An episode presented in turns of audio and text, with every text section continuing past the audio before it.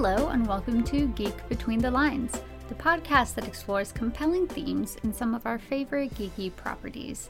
I'm Brittany. And I'm Chris. And this week we are talking about Harry Potter, and we're looking at it through the theme of trust and doubt. I trust it will be an enlightening discussion.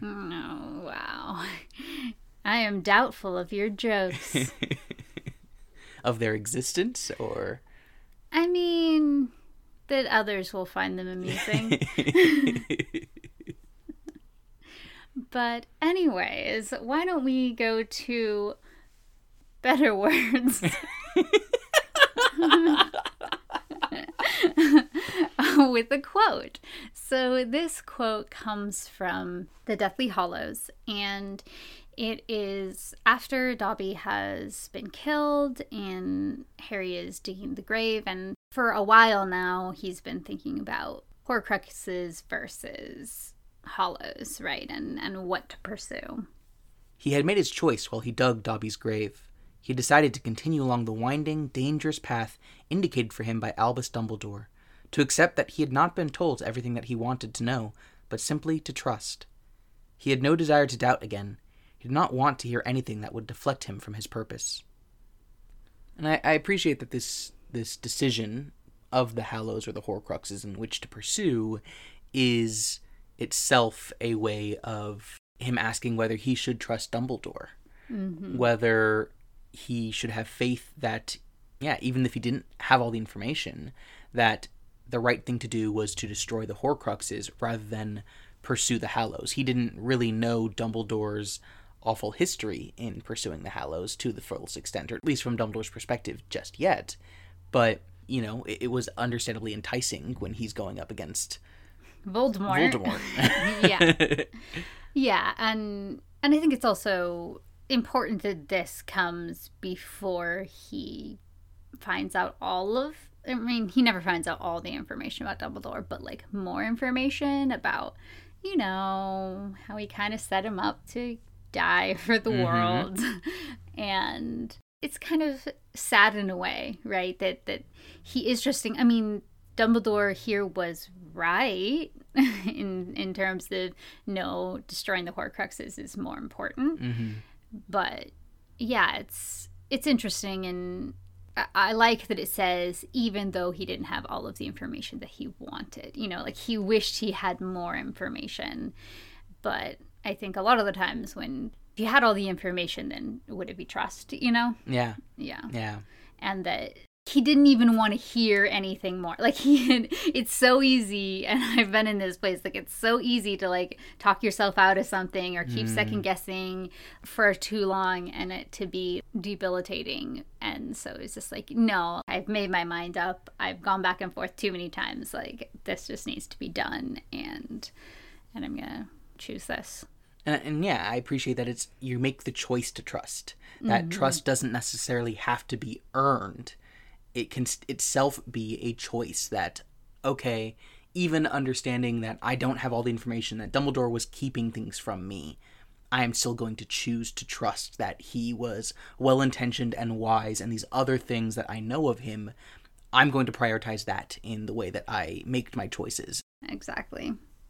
Well, why don't we get into the rest of our analysis? What character do you have for us to talk about today? I would like to talk about Percy Weasley. Yes, a very good person for this topic. Yes, yes. And disclaimer, you were the one who suggested it. I mean, what? so, yes, I think that that Percy is really interesting to talk about trust and doubt, particularly as one of the characters closest to Harry and closest to the kind of the core of the narrative who doubts Dumbledore and doubts Harry. Mm-hmm. Other than him, we get like Seamus Finnegan. But Harry is, in many ways, becomes a very much a part of the Weasley family. And so having Percy doubt him and doubt Dumbledore. And I do think it's it's understandable of why Percy would not trust in Dumbledore and Harry. Why he would be one of the people who, when he hears that Voldemort's back, but then he hears from everywhere else or many other places that that's incorrect. Yeah. That he would actually trust those other other places. And I think part of that is because as we've talked about I think previously, Percy has found success through formal systems that he's engaged with. He's been able to be head boy. He's been able to get a job with the ministry. You know, he's studied hard, done the work and gotten a measure of success from that, gotten prestige and power, responsibility, respect. And particularly coming from a home where his father did not have that kind of prestige, power, respect. Mm-hmm. I can see why he would value not only the respect itself, but the system that gives it to him. And where he's not respected in his family either. Mm-hmm. Absolutely. It's, it's these outside sources are where he finds that. Exactly. Yeah. So when these things that he's already placed his trust into are telling him something about Harry and Dumbledore, yeah, I can see why he would not see those as completely illegitimate. Um, particularly since he hasn't had the experiences that Harry's had, seeing Fudge's hypocrisy and mm-hmm. the injustice of the Buckbeak execution and these other things leading up to to all of that.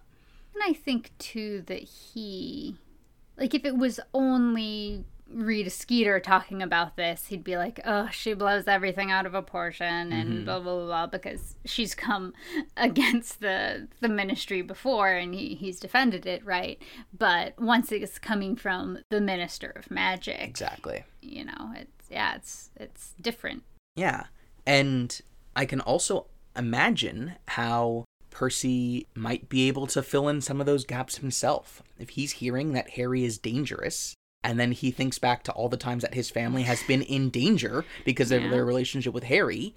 Okay, yeah, this is someone who is glory seeking and dangerous and, you know, these other types of things. So I can imagine that, yeah, his younger brother, who in his first year gets beaten up by a giant magic chess set. yeah second year goes up against a basilisk and his younger sister gets possessed by a diary. I mean, quote goes up against a basilisk, right? Like all Percy knows is that Harry can speak Parseltongue mm-hmm and there are these mysterious things written, you know, on the walls, and people are starting to be petrified. And then conveniently, Harry and Ron are separated, and only Harry is the one who's able to go into mm. this chamber. And then he emerges victorious with their sister, you know. Who Percy probably knows more than anyone has had a crush on Harry this entire year, and mm. might have like this protective older brother feature there. So yeah, so yeah I, I, again, I can fill in some of those blanks of how Percy might take this narrative and then through his own personal experiences with Harry, be able to see some truth in them. Um, mm-hmm. Um, not to mention, as you were talking about before, how he's often disrespected in his family. I don't think Harry was making many of those jokes, but he was probably laughing at them. And I can. I mean, he he's. I think Harry was a little bit nicer to Percy than his family was. Like, you That's know, not he hard, asked him but yes, exactly. Like, how is working at the ministry? You know, he actually asked him a question about himself, which that's nice. Totally. But yeah, he's seen firsthand. Harry losing points for Gryffindor through breaking rules. Totally, totally. Yeah, I just I think that he's an interesting character for for that point, but also because he's a good example of something that we don't see a lot of firsthand, which is the way that in any society, the media that one consumes and the people they're around are going to have a large impact on the kinds of opinions and, and ideas they have. Mm-hmm. You know, they talk about this like the social media bubbles that you're a part of, where you're going to be seeing the same things, and people who might still both be on Facebook are going to be seeing completely different news articles and other kinds of things being linked there. And that's oftentimes because of, yeah, what they are engaging with, who they are engaging with. And Percy has put himself on a path that he sees as legitimate. You know, it's mm-hmm. with the mm-hmm. government. And yeah. he has a trust and faith in that that is naive, perhaps, but it makes it understandable why he would be someone who would have a hard time rowing that trust out and, and doubting that those relationships. It reminds me honestly of how in the Deathly Hallows we see the, the, kind of secret radio program that's being done. Potter Watch. They're sharing news about what Harry might be up to and who's been killed and, and other kinds of you know news that's not coming from the Death Eater controlled ministry and Daily Prophet and things like that. You know, I think most of the times when I read that, I read that as about them in uh, and Ron in particular, you know, finding out what's going on with their families and with their, their the people they, they care about and this kind of interpersonal aspect of it. But I also see how that is such an important part of being a resistance. It is something that having news sources and, and opinion sources that are able to challenge ones that are purposefully incorrect mm-hmm. um, can be can be so important. Like the Quibbler. like the Quibbler, yeah. yeah, I I think he's he's a really interesting character for the topic, and you know why I was like, oh, psst, you should do Percy because I remember when we were having a conversation. I don't know. I feel like a couple years ago about that letter that Percy sent to Ron mm. in the fifth year. That was just so. When I first read it, it was just like, oh, I roll, you know. Percy being like, oh, and Dolores Umbridge says blah blah blah, mm. and she's a mm. really helpful, nice person, or you know whatever, and you're just like, you know that she's doing these evil things, yeah. and you know that Voldemort's back. But I think from Percy's perspective, yeah, it, it, makes a lot of sense. The fact that, again, nobody is witnessing this, but he just port keys back in with Cedric's dead body, mm-hmm. you know, and there's no evidence uh, that Voldemort is there. Yeah, there's there's just a lot of things that could sound really suspicious. Mm. and oh, he helped steal our dad's car and got our family in the news looking so incompetent and terrible and yeah. stuff and and so I could see where you would be a little suspect of of this person. Totally. And and I also remember when we were having that conversation with the letter really seeing it as a loving act mm. by Percy for, for the first time of he's doing this out of care for Ron and he's doing it in a way that is misguided certainly but it is I think sincerely out of worry and care for yeah. his brother. He's I mean I would be worried. Totally. And yeah, he's he's trying to be a helpful older brother and give advice that he thinks could, you know, who knows, maybe he thinks could save his brother's life mm-hmm. and oh, you have the opportunity to form a relationship with this the undersecretary in the Ministry of Magic, you should do that because connections really help mm-hmm. to get mm-hmm. jobs and we've grown up in I don't know if I would say poverty, but it, you know, definitely not middle class. Yeah. So, absolutely. Yeah. Yeah, so I, I think we developed more compassion for him. Definitely, yeah. Yeah. Well, what plot did you want to talk about regarding trust and doubt in Harry Potter? Yeah, so I wanted to talk about you mentioned the the media sources that that you're consuming and and how much of an effect that can have on you. Mm-hmm. I wanted to talk about the occurrence of Rita Skeeter's Harry Potter Disturbed and Dangerous article that came out the day of the third test. Mm. And I think the timing of it was so significant for it being influential because, hmm. well, so first I'll, I'll read a little clip from it. Alarming evidence has recently come to light about Harry Potter's strange behavior, which casts doubts upon his suitability to complete the demanding competition like the Triwizard Tournament, or even attend Hogwarts School.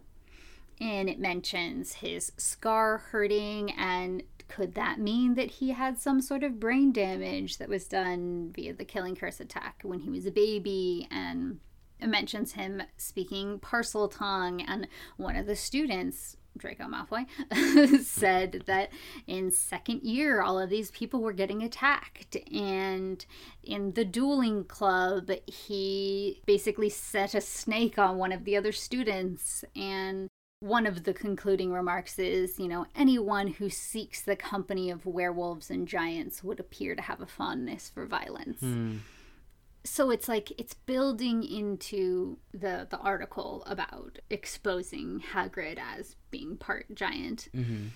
And obviously people found out about Lupin as a werewolf the previous year. And so it's it's tapping into the fears and prejudices that people already have and drawing conclusions or implying conclusions for the readers. And it all just kind of reminds me of a line from the Hulu series, The Great, about Mhm. Catherine the Great, when they were like talking about, and I'm probably slightly paraphrasing, but they were talking about like the first lie sticks. It's like if you're the first one to lie and that gets out to the public, like that's the one that is going to stick Hmm. because you brought something to their attention. And, And even if- everything after has to discredit that. They have more work. exactly. And even if people don't completely believe it, there's still a measure of doubt more Mm-hmm. than they would have had before. Because I'm thinking about prior to this article coming out, I think if Harry was saying Voldemort's back, they'd be like, the boy who lived is saying Mm-hmm. Voldemort's back. He probably would know.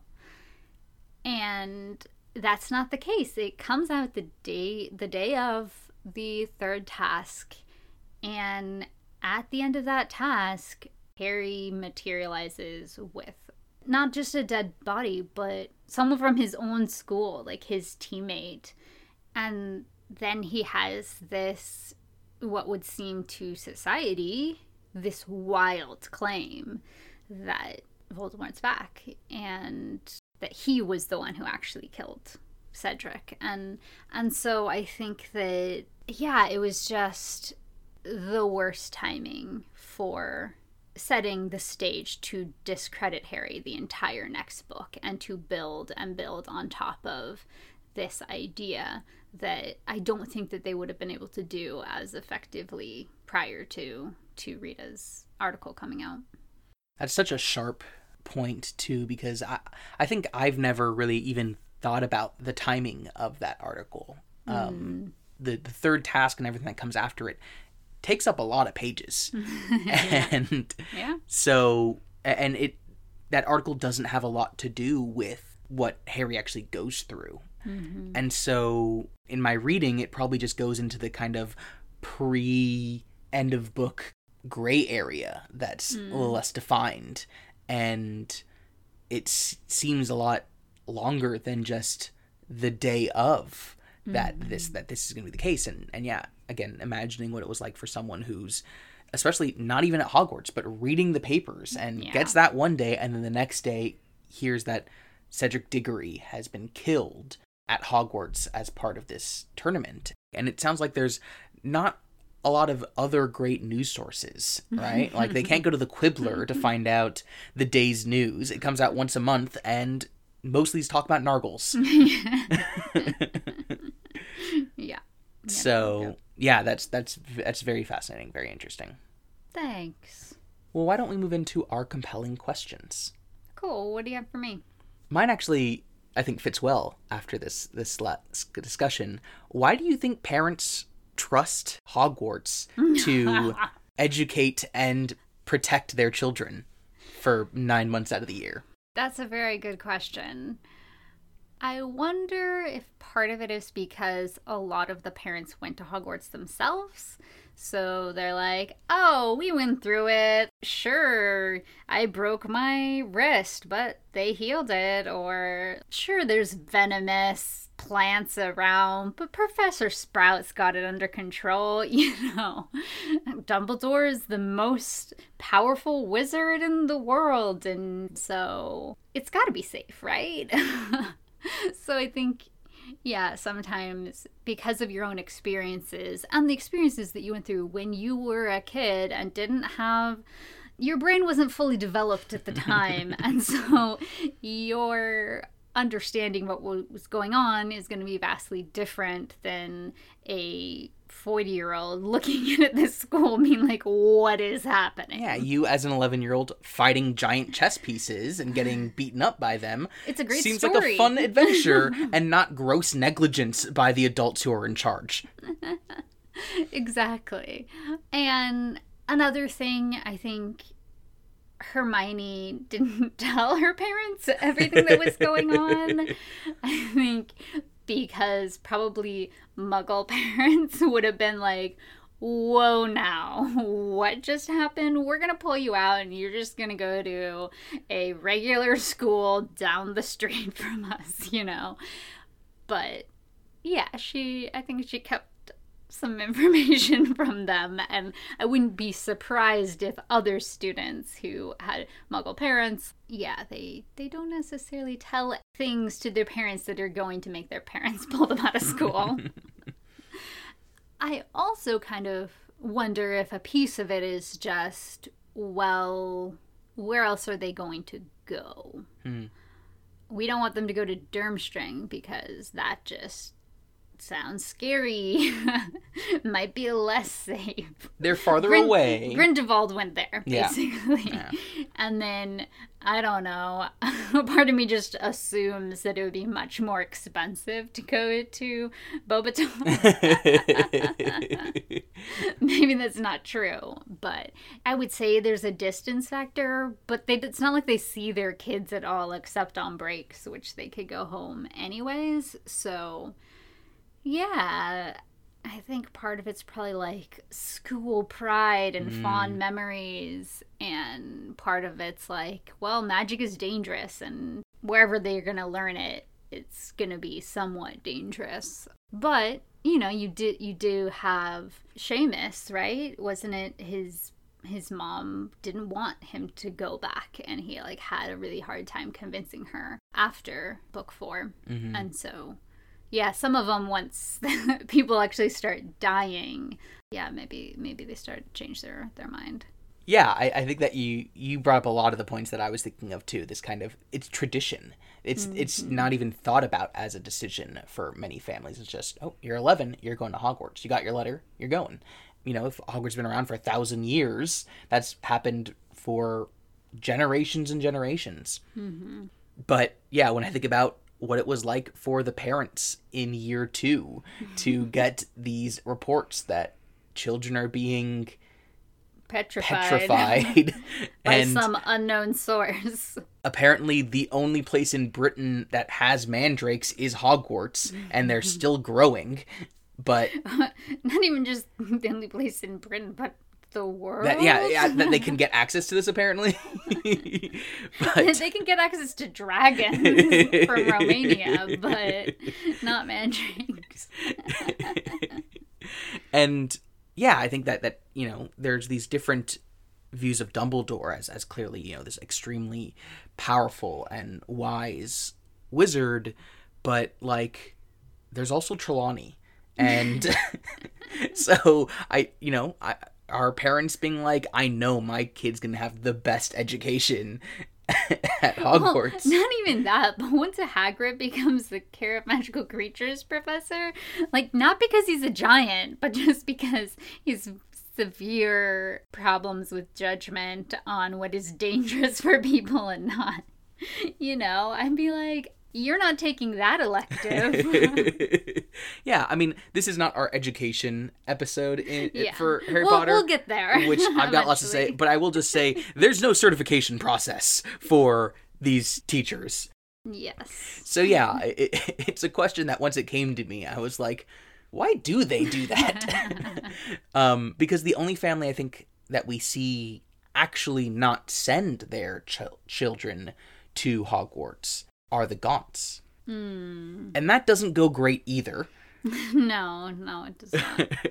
yeah, I just I find it it kind of an interesting dynamic because are there other witches and wizards who are homeschooled essentially? Mhm. And then that brings up the idea of because magic is so dangerous and because there are these laws against the underage use of magic, do you have to get certain permits from the Ministry of Magic to be able to homeschool your children? Is that mm-hmm. itself a harder process than sending them to public school, which I mean, I imagine so. yeah. So all of that I think is just an interesting kind of pathway that opened up once I started thinking like, yeah, reading about Hogwarts, especially in the first few books, like, yeah, it seems like a fun, cool place to be. but you know, now that I'm an adult and I think about what it would be like, you know, I'm an educator. And when I think about the kind of environment I'd want to educate children in, it would probably not be one in which one of the first things our headmaster says is, don't go onto the third floor because you'll die. yeah, fun. Yeah.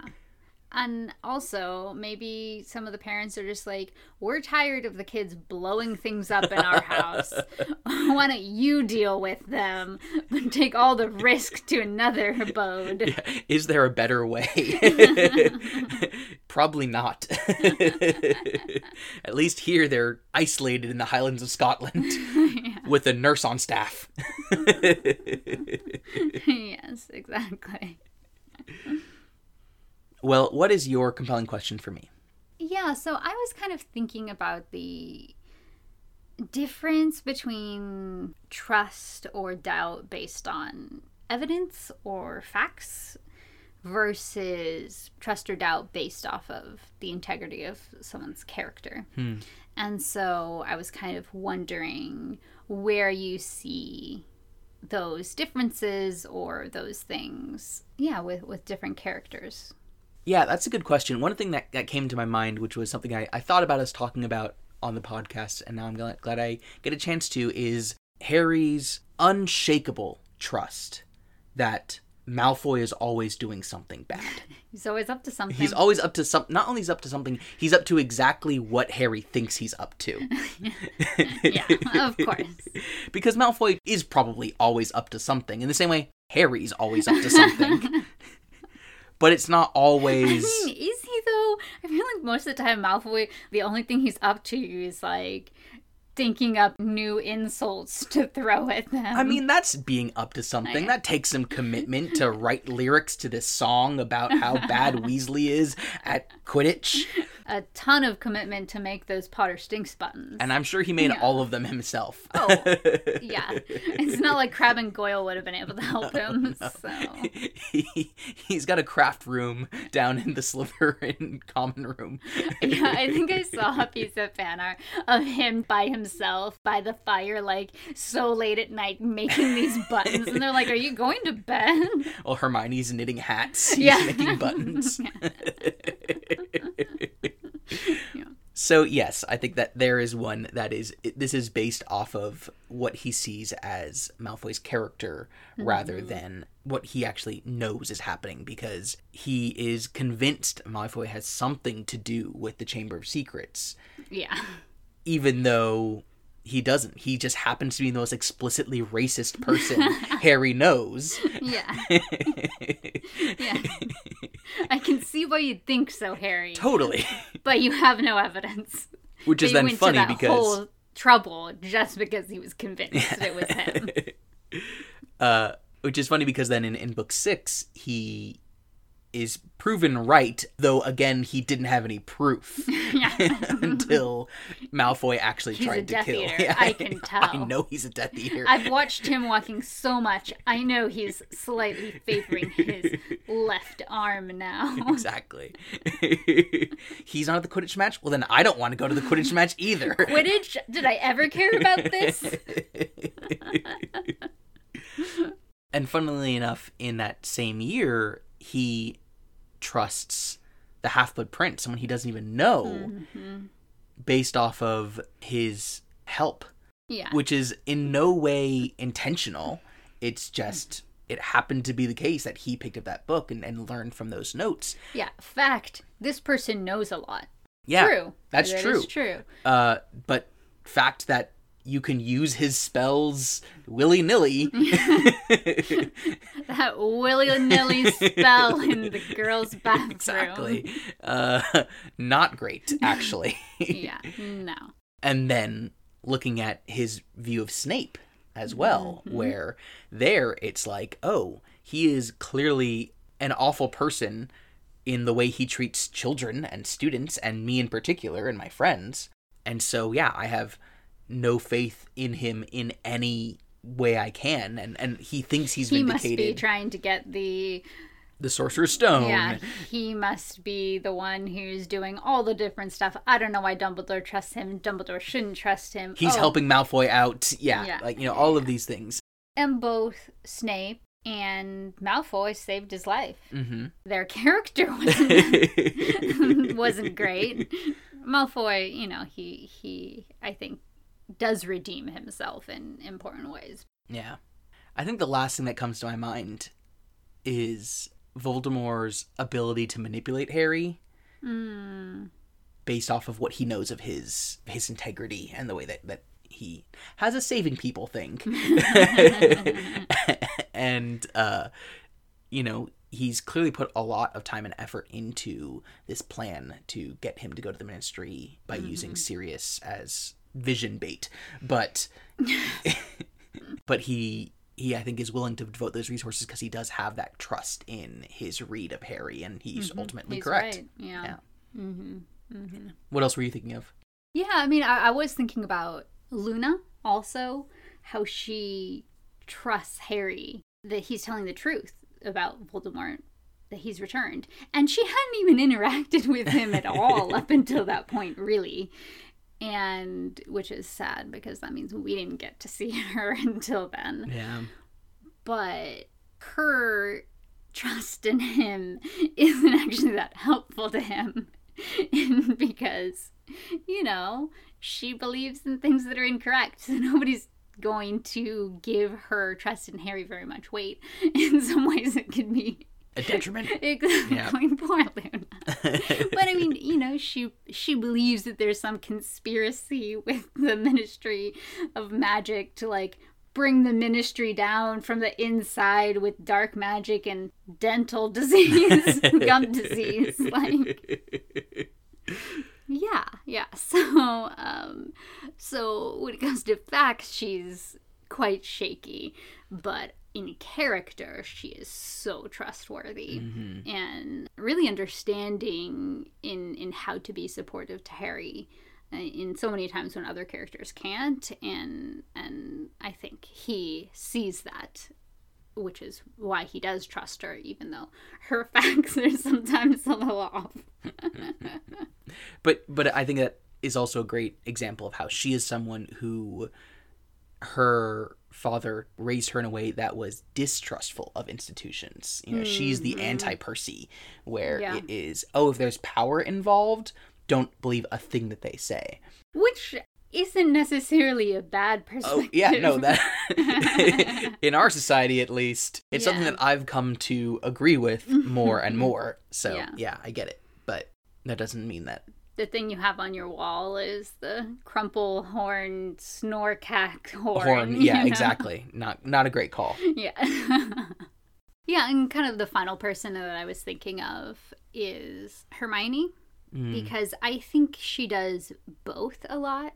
Like she trusts or doubts based on facts and also character. I think she doubts more based on facts rather than character, but I think she trusts based on both in different circumstances because you know she's believed harry she like never doubts him when he's coming to her with all of these things that would sound so far-fetched to anyone else and she's highly logical yet she she doesn't doubt him except when it comes to the malfoy obsession Mhm. which you know if, if harry was acting that way i could understand why he'd be like mm, maybe he's not up to anything come play your quidditch match But there, I think that she's not necessarily doubting his evidence. She doesn't doubt that what he's saying is true. She just disagrees with him. She just has a different conclusion. I mean, she thinks that he believes it, she doesn't necessarily Yeah. believe it. but also, I think it's it's so striking when in in book four, she doesn't doubt that Harry did not put his name in the goblet. Hmm. Like every other student doubts it, including Ron. including Ron. Yes. It's interesting because I think that that's maybe a little bit of both. She's like, well, Dumbledore drew that age barrier himself. I don't think Harry, I've helped Harry on his homework. I know he's not good enough to get past this. But also, I think she trusts in his character Yeah. and that he wouldn't lie to her about this. She's also probably savvy enough to watch his reaction to it. Yeah. I think that she is very emotionally intelligent too, where she can hmm. see how he was stunned when it happened, whereas Ron was probably just like stunned himself and unable to get over that. Yeah. Yeah. But also, I think she does doubt Luna. Not her character, but in general, just because of the facts of her being wrong. She's like, okay, you can come to the ministry with us, Luna. you can be in the DA, but I like the only time Hermione's actually kind of mean is to Luna mm-hmm. about these things, and she's like, that is incorrect. And that's the thing. I, I do think that it is probably based off of the fact that Luna has said things that she finds demonstrably false Exactly. enough times that she has now gained an impression of Luna that is her character is unsubstantiated knowledge. And that's what defines her defines Luna for Hermione and it's just she cannot abide. Yeah. And the last thing I was thinking about with her is how she trusts Lupin and mm. Hagrid as people precisely because, you know, she doesn't have the same prejudices that most of the Wizarding Society does have. And so she judges them on their character alone. She's like, I'm going to believe you until I'm proven wrong. And for for a bit of time, she thought she was proven wrong about Lupin, right? She was like, I trusted you. I knew that you were a werewolf, and I didn't tell anyone. Yeah. But exactly, she didn't tell anyone. She didn't even tell Harry and Ron Mm-hmm. Because she thought he was a good teacher, and and she believed in his character. Yeah. Well, that actually leads me pretty well into my missed opportunity. Okay, great. I wish there was a little bit more substantial consequences from it being revealed that Hermione was using the time turner all year in in hmm. in the third book because Ron in particular was pretty suspicious for a lot of that time and she would just brush him off and she ultimately says you know I, I How can someone be in two places at one time? Exactly. And that, that she wasn't allowed to tell anyone. And yeah, now that you brought up the fact that she was also keeping Lupin secret hmm. this whole time, I can imagine Ron in particular, but Harry and Ron, having some doubt in her moving forward of Hermione's kept things from us in the past. You know, Ron and I have a friendship where we, we tell each other everything, and Hermione doesn't have that with us in the same way. And how that might affect their friendship in some way moving on from that because it kind of just blows over and once they have utility when they can all use the time tur- it together and it's no longer a problem because she stops using it for the next year so yeah i just i think it would have been an interesting aspect to their friendship to have that have some kind of repercussions in mm. in the way they interact. Mm-hmm. It would be interesting too to see if at all it could be put in the context for Ron in particular that he was a butt to her for a large part of that book. Mm-hmm. And she became more and more isolated and avoid the common room. Like how much were they even talking at all you know? And yeah. and maybe maybe she wouldn't have told Ron about Lupin because she could tell that he's more bigoted in some ways. Uh, but yeah, I, I wonder how much of that was her losing some amount of trust in them too. Mm-hmm. Yeah. But then I, I think it could also be interesting in the other way where Harry could see that as an example of how he can trust Hermione when he needs to tell her secrets, that she is able to keep secrets. And yeah, I, I I think that would just be an interesting dynamic, an interesting conversation or discussion to have. Mm-hmm. Yeah, definitely. What's your missed opportunity? So mine is that I feel like Harry would have a lot more trust issues than he actually does have because he... everyone lies to him all the time. yeah, there's that. there's he grew up in an abusive family. mm-hmm. Basically, every adult he gets close to gets killed. Mm-hmm. He learns how Dumbledore, yeah, set him up to sacrifice himself. His abusive teacher actually helped save him many times, and you know, it's just, just like how would you be able to trust what you know about anyone when you're constantly having new information. You know, you had a teacher that taught you some important defense against the dark arts and then oh wait he was an escaped death eater who delivered me to voldemort to take my blood and then kill me you know like, oh and that was after the other teacher he had who he thought was just a stuttering mess but was actually trying to kill him yeah there was that too. yeah. then my other teacher wipes people's memories after taking their stories and tried to do it on us too, you know. And so it's just like he's had so many different things and I also wonder how he would be able to trust himself if mm. Voldemort's able to put visions in his mind. Mm. And if I was Harry, I would be paranoid for the rest of my life that there's another Horcrux out there somewhere. How do we know that he didn't make another one? Yeah.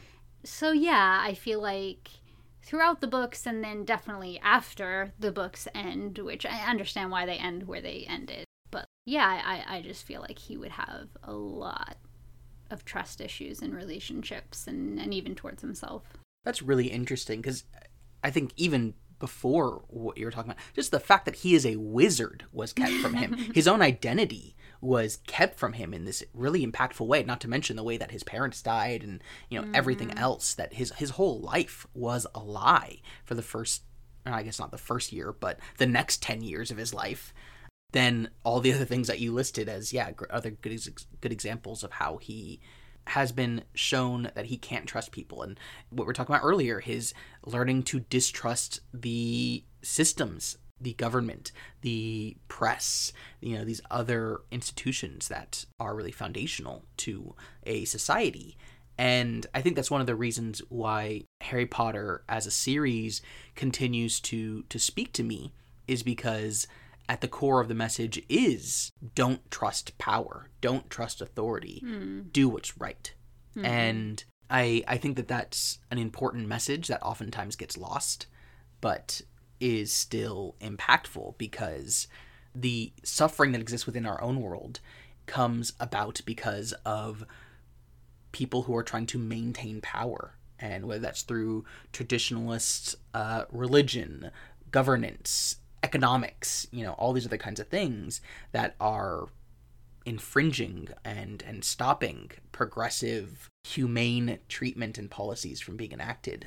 Uh, writers who are having traditional gender stereotypes, you know, all of these things that continue to exist need to be confronted. Mm-hmm. And Harry learned to distrust those institutions and to fight against and and stand up to those institutions when they do wrong he does not lose his faith in the potential goodness of people. Mm-hmm. and yeah. I love that about harry. Absolutely. Is is that your takeaway? That's my that, takeaway. yeah there's nothing else for me to, to, to, to, add but yeah that's that's my takeaway that, yeah yeah. No um, that's great. what about you? What's your takeaway? I don't know. Now I'm just thinking about that. and like how I think through the process of going through all of these things, when it gets to book six and Scrimgeour, he keeps wanting Harry to come beside the ministry and and maybe a couple years back Harry would have been like this is good this mm-hmm. is how we're going to get people to believe that this is happening and band against Voldemort, but he's just like, no, you're trying to use me. You know, he knows now and he's been jaded against the ministry that it's not for the welfare of all people. Mm-hmm. It's so that they can look like they're doing something more specific and they can look successful. And yeah, Harry doesn't believe in any of that. Yeah, and and Harry he could work with the ministry if they had actually changed. Mm-hmm. But the fact that they're still holding Stan Shunpike shows him that they haven't changed and he refuses to work with an organization that is not going to abide by his standards. And again, Harry's making assumptions based off of who he thinks someone's character is and not based off of any evidence. True. true. But yeah, he he's going to stand by what he believes is right. Exactly. Yeah, so maybe my takeaway is that Harry is a great example of not just trusting authorities in kind of the opposite way of Percy. Yeah. And Hermione is a great example of relying on both fact and character and weighing them differently in, in different circumstances because you're never going to have one catch all method of determining who to trust and, and who to doubt. But I think she usually does a pretty good job, like yeah. with everything. Hermione. Yeah. well, I think that will probably wrap up our discussion. Can you bring up what we'll be discussing next week? Yeah, so next week we're going to be returning to the Hunger Games and the Ballad of Songbirds and Snakes, and we're going to be looking at the series through the theme of gender. Gender and Hunger Games. That'll be fun. Yeah. Well, thank you so much for listening to this week's episode of Geek Between the Lines. You can find links to our social media and our website in the episode description, or you can send us an email at geekbetween at gmail.com if you've got any questions, comments, you want to share your own thoughts on doubt or trust in Harry Potter. You can also join us on Patreon at patreon.com slash geekbetweenthelines to join our amazing supporters who help to keep the show sustainable and also get access to fun extra content that we're doing. We just put up a, another one of our monthly recommendation lists where we can talk about some of the things that we like outside of the series we cover on the podcast. We want to thank Kimberly Taylor Pastel at Lacelet for designing our logo. You can find her designs at lacelet.com or searching for Lacelet on Facebook or Instagram. Thanks again for listening, and we'll see you next week. Until then, geek, geek out. out.